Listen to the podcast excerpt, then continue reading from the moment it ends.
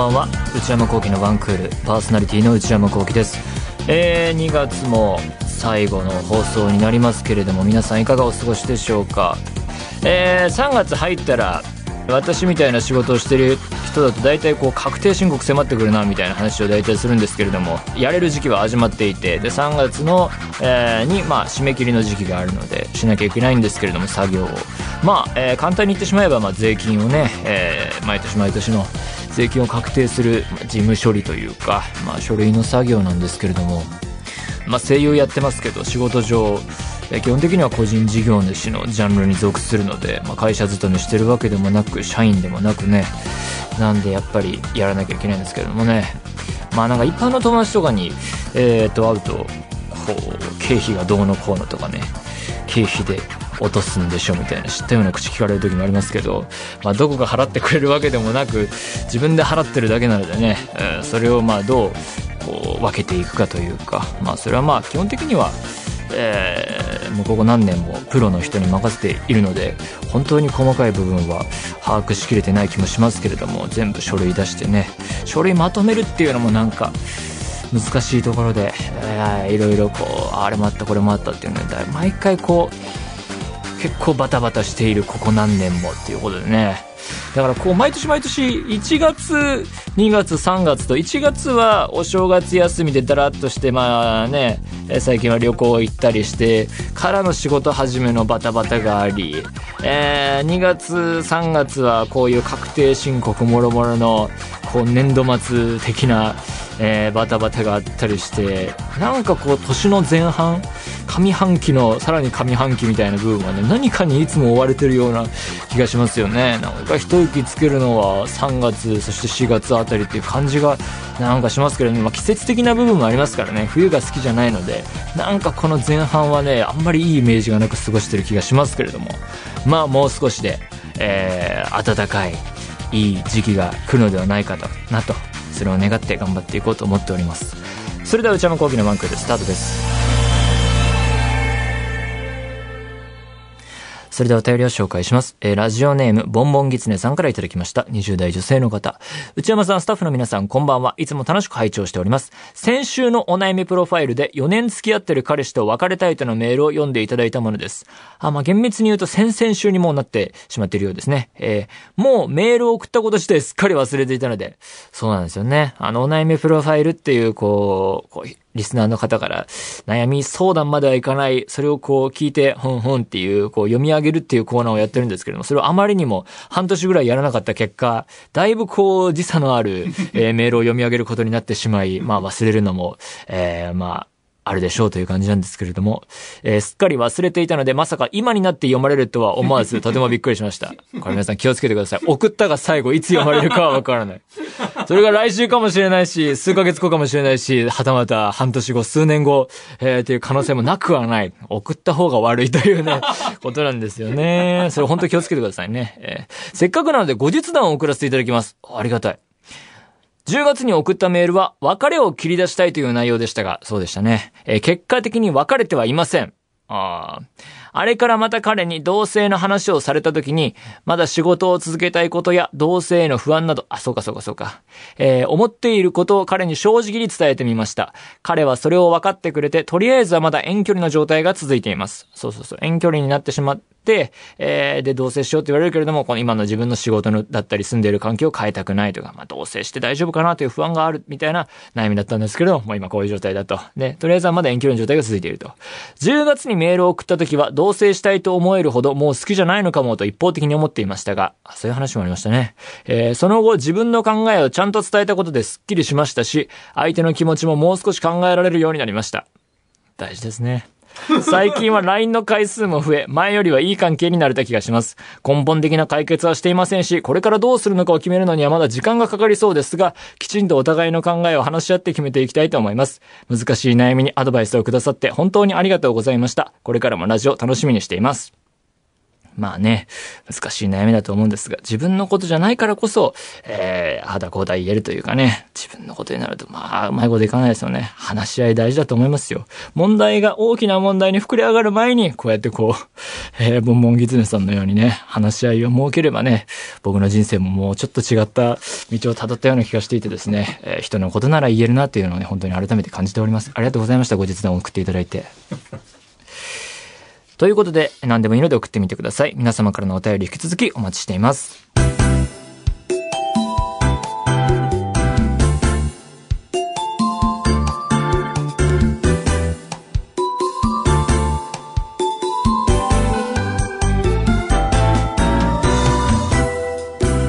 内山幸喜のワンクール。内山幸喜のワンクール。続いてはこちらのコーナーです。ムビログ。えー、このコーナーは私、内山幸輝が最近見た映画についてただひたすら語らせていただくコーナーでございます。今回取り上げる作品はこちらです。ローマ。えー、この映画は、え監督はアルフォンソ・キュアロンという人で、えー、今回は脚本及び制作、そして撮影もやってるということで、えー、撮影、アルフォンソ・キュアロン監督といえば撮影監督は大体エマニュエル・ルベツキという、えー、有名な人がいて、えー、コンビ組んでやってらっしゃるんですけれども、今回はそれじゃないというパターンなんですね。えー、で、アルフォンソ・キュアロン監督作品としては、2013年に公開された、もう6年前の、えー、ゼロ・グラビティ以来の、えー、新作に、えー、なっていますね。まあ、このローマ自体が、えー、発表されたのが去年なので、まあ大体5年ぶりくらいのスパンで結構佳作の人ではあるんですけれども、えー、そのローマ、えー、主演を務めるのはですねヤリッツァ・アパリシオという方で、えー、今作が映画デビューだそうで演技未経験だったんですけれども今回このローマで、えー、今年のアカデミー賞主演女優賞、えー、ノミネートされたというね。アカデミー賞ってもう今これが放送されてる頃にはもう発表されてるわけですからね。どうなったんでしょうね。知らないんですけれども 撮れてるといいですよね本当にね。えー、まあローマという映画の特徴はですねまず白黒映画だということ。この見た目に、えー、すぐ分かる特徴がありますね。で、えー、ゼログラビティという前作はですね、えー、サンドラ・ブロックだとか、ジョージ・クルーニーさんだとか、まあ、結構スターが出てたんですけれども、今回はいわゆるそういうハリウッドスター的な人は不在だと。そして、えー、使われる言語が、えー、主にスペイン語で、えー、あとはミシュテカ語と呼ばれる先住民の言葉だそうですが、そういう言葉でキャラクターたちは主に話していて、基本的には非英語系映画というか、えー、アカデミー賞においては外国語映画にジャンル分けされるような、えー、映画になっていることが特徴ですね。えー、で、ももう一つ大きな特徴は、この映画を、えー、僕は映画館で劇場で見てないということですね、えー、日本では、えー、基本的にネットフリックスで、え見られる映画なんですね。つまりテレビで見る映画になっていると。でネットフリックスが、えこの「ローマ」という映画を配給、えを担当していて、え海外ではアメリカとかでは、え小規模に劇場公開したそうなんですけれども基本的には配信が中心となる、えネットで見られる映画だということが特徴ですね。でこの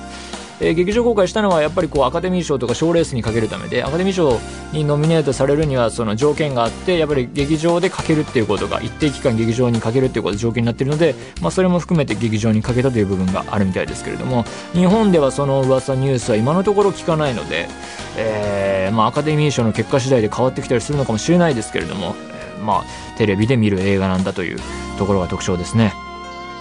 で、このローマどう評価されたかというと、えー、前回のベネツィア国際映画祭で最高賞を取りました。その時、コンペティションで競っていたのは、えー、今公開中のデミアン・チャゼル監督のファーストマンだとか、これもネットフリックス作品ですけれども、公演兄弟のバスターのバラード、これまだ見てなくてですね、見たいと思ってますが、あとはあの、新作の方のサスペリアだったり、あとこれも話題沸騰中の女王陛下のお気に入り、これもまだ見てないですけれども、あとは日本からは塚本慎也監督のザンという映画、などと競って最高賞を取ったと。で、まあ、えー、その他国際映画祭のみならず、批評家に大絶賛されて、2018年のベストランキングの中でも、まあ大体ローマ、みんな入れてるというか、いうような感じで、えー、で、今回のアカデミー賞においても、えー、最多の10部門ノミネートで作品とか、えー、大体こう主要部門にも入ってるしというところなんですけれども、まあ面白いのが作品賞にもノミネートされて、えー、まあこの性質上、えー、外国語映画賞にもノミネートされていると。えー、万引き家族もね、ノミネートされてますけれども、どうなったんでしょうね。どうだったのかわからないですけれども。えー、まあ、で、まあ、新しい要素としては、まあ、小規模ながら劇場公開かけて、えー、時間を置かず配信で、えー、公開して、その結果、まあ、大絶賛され、映画祭でも賞を取り、他の、えー、映画賞でも、えー、評価されて、要は本当新時代の映画というか、こういうこう配信サービスが結構大きな勢力となりつつある今、時代の過渡期性を、過渡期であることを象徴する一本だなと思ってましたし、まあ、ただ、中身は結構地味っていうのもね、えー、面白いところで、なんですけれども。で、まあ私は、えー、先日やっと見まして、去年から見たかったんですけれども、見たところ、ローマは素晴らしい映画でしたね。心の底から感動したというか、参ったなという感じで、これだから、えー、2019年映画見続けていって、えー、終わり頃にまた2019年、えー、ベスト10とかってね、個人的に作ると思うんですけれども、これどうしようかなというかね、基本的にやっぱり劇場で見た新作でっていう縛りを設けてやってるので、ローマを、えー、家で見たので入れるのかどうかっていうのはね、難しいところで、今はなんかもう、ぶっちぎり1位の気分ですけどね、本当なんか、えー、歴史に残る作品なんじゃないかなというふうにも思ってますし、えー、そんなような、え感覚です。で、あらすじを簡単に紹介します。えー、舞台は1970年のメキシコです。で、メキシコの中でもその首都のメキシコシティの中のコロニア・ローマという、えー、地域があるらしくてですね、そこが、えー、舞台です。で、主人公として描かれるのは、えー、家政婦として、働く女性のクレオさんという人です。で、クレオさんという人は住み込みで、えー、とある一家と、えー、暮らして働いています。それにプラスして、その当時の70年代のメキシコの歴史っていうのも徐々にこう、垣間見えてきて絡んでくるというような、えー、ストーリーです。で、アルフォンソ・キュアロン監督の前作ゼログラビティ僕も大好きですけれども、まあ、あの映画は本当に派手だったというか、宇宙で絶対絶命でやばいぞっていうようなね、えー、という魅力の説明しやすさ、その、そのワクワクドキドキみたいなところがあったんですけれども、ローマはそういう意味では説明しづらいというか、基本的には淡々と物語が進んでいくんだけれどもっていうところで、まあ白黒映画ですし、物語も、まあ基本的には日常生活の話なので、まあ、難しいところなんですけれども、まあ見逃すのは惜しい一本なんじゃないかなと思って、えー、今日は取り上げてるんですけれども、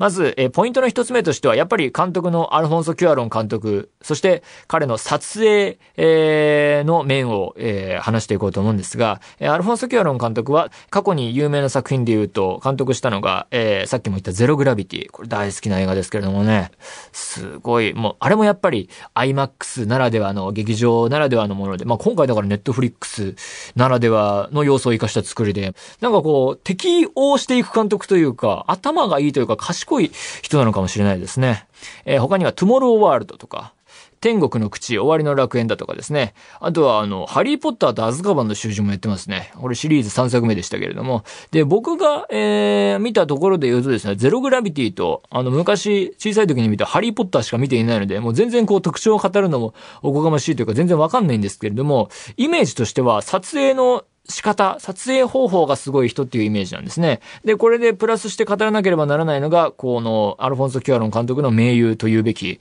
エマニュエル・ルベツキーという人なんですね。これは覚えなきゃいけない人で、今の映画の中では。で、ほとんどのキュアロン作品で撮影監督やってるんですけれども、今回はやってませんが、3年連続アカデミー賞、えー、撮影賞を取ったというね、凄腕ですね。まあ、とのコンビが有名なんですけれども、例えば、えー、ゼログラビティの冒頭のあたりとかね、ワンカットで、えー、大変なことが起きるというか、えー、トモローワールドの長回しも有名ですね。見たことないので申し訳ないんですけれども、このワンカット、つまあ、iPhone とかで言うとこうビデオ、えー、撮るときにこう赤いボタンを押して、もう一回押すまでの、あの中、一回でこんなとこまで行くのみたいな、えー、凄さの人っていうイメージなんですけれども、まあ、どうやって撮ってるんだというような、まあ、メイキングとか見ていくと、昔なら到底無理だった撮影を最新の技術とか、まあ、ところどころ CG とかの手も借りて、えー、そういう、えー VFX 的な、そういうコンピューターの技術も借りつつ実現していくというような人のイメージだったんですけれども、それが、そのローマでは、そのイメージが今回完全に覆されるというか、その要素も持ちつつ、違うネクストレベルに到達してるというか、えー、クラシック感的なね、そういうようなことも漂うような映画になっていて、まあ、内容面の充実ぶりが、まあ、すごいなと。えー、しかも今回、いつもの撮影監督エマニュエル・ルベツキが、まあ、どういうわけか不在で、えー、どうするのかと思ったら撮影監督俺っていうね、アルフォンソ・キュアロンが撮影監督もやるっていうね、代打俺的なね、これがすごいですね。にもかかわらず、また今回もとんでもない撮影をやっていて、いやー、すごいなとそれは思いましたね、シンプルに。で、まあ、今回ローマという映画は白黒映画なんですけれども、美しい場面が本当に次々と現れてですね、構図も美しく、ルックがすごいんですけれども、冒頭、まあ見た人ならお分かりかと思いますが、えー、クレオさんという主人公が、えー、床、タイルを掃除するシーンから始まるんですけれども、水を流してこう、えー、デッキブラシのようなもので磨くというね、そこの、そこにオープニングクレジットが来るんですけれども、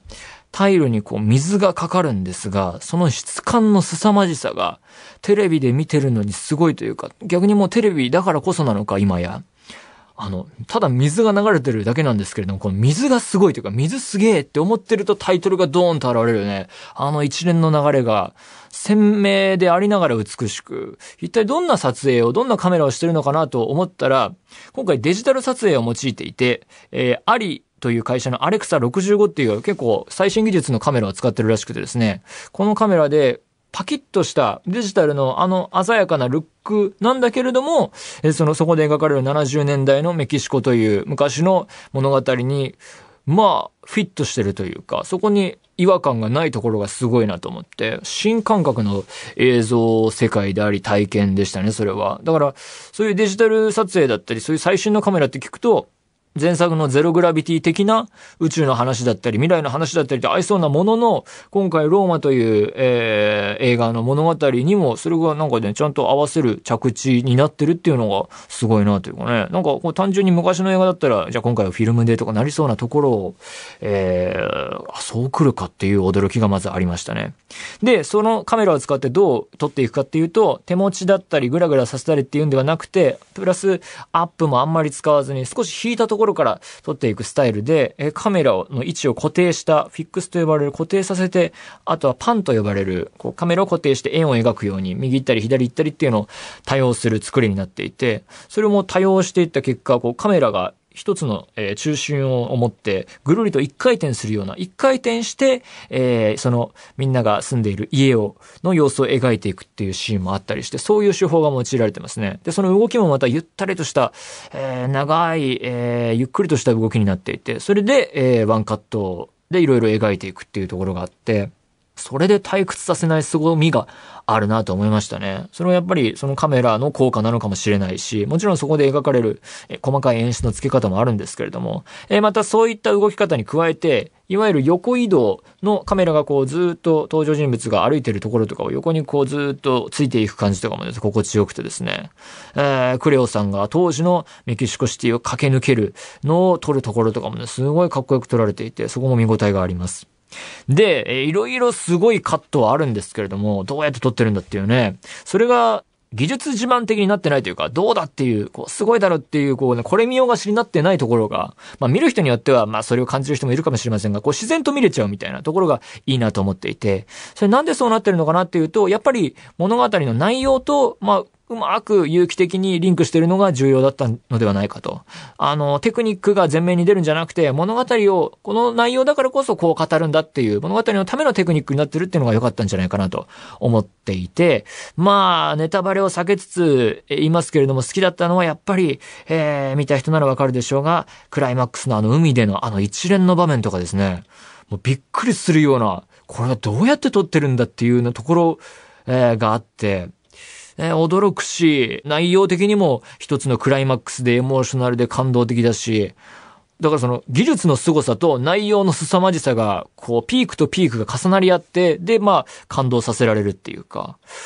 いや、もうあっち行って戻ってきてここで止まってみたいなところがね、いや、演出つけるのも大変だし、出演者の人も大変だろうし、やっぱりこう、出来事の重ね方、内容のこの、えー、どんどんどんどん盛り上げていくのと、その撮影でそれを追いかけていく、その手法自体の盛り上げが重なって、エモーショナルになっていくっていうところが、その重なりが良かったんだろうなと思いましたね。総じて演出、撮影方法が、その物語の内容の、えー、ある種のピークみたいなところとうまく絡み合って、盛り上げ技術だけが盛り上がるんじゃなくてっていうところが、今回はかなり炸裂していて、そこが良かった点だと思いますね。で、えー、で、撮影についていろいろ語ってきましたが、ポイントの二つ目は、えー、内容面、自伝的物語というところですね。今回、ローマというも、えー、映画の物語、内容は、監督のアルフォンソ・キュアロンの子供の頃の、えー、話というか、子供の頃の様子が元になっているそうで、えー、この主人公となるクレオさんという女性は、キュアロンさんの家で働いていた家政婦さんが、モデルになっているそうで、だからここで描かれる家族の中の子供たちが、まあ、そこまで深くは描かれないんですけれども、ローマの中では、が監督に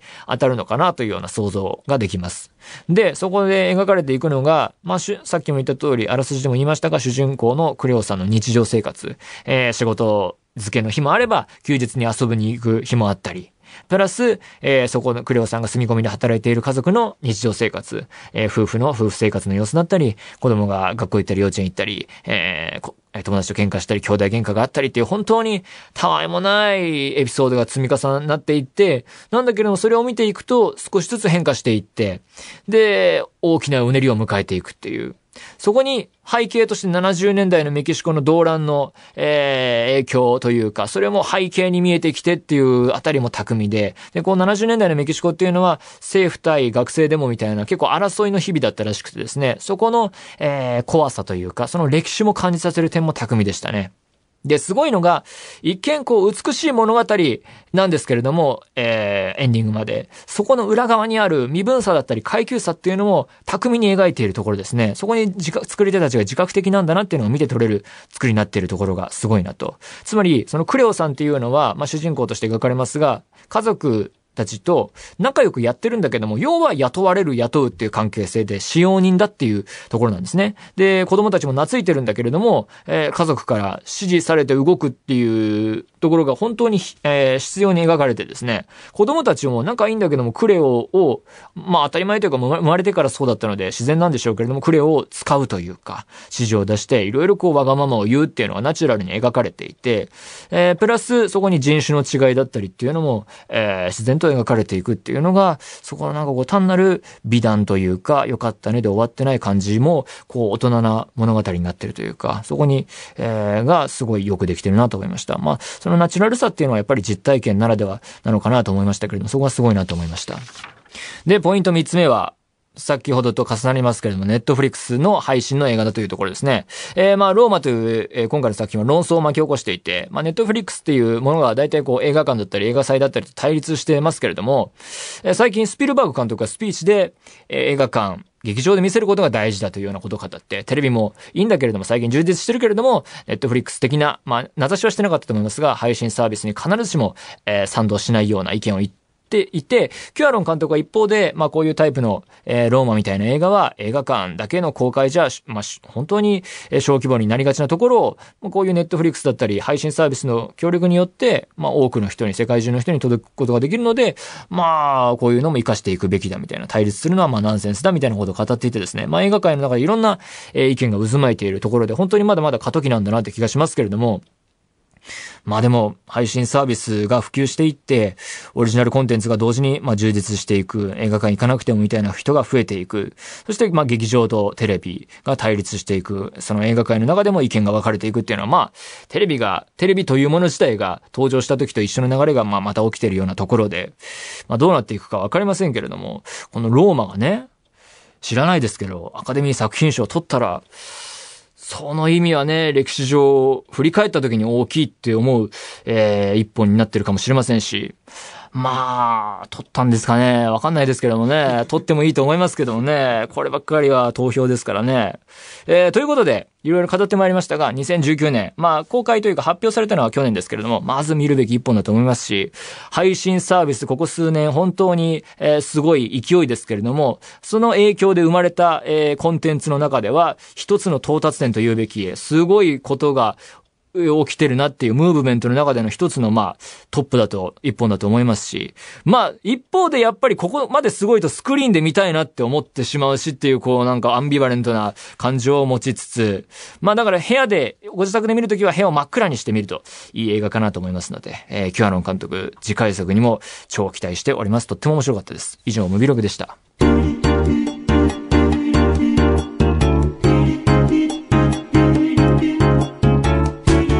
内山幸喜のワンクール。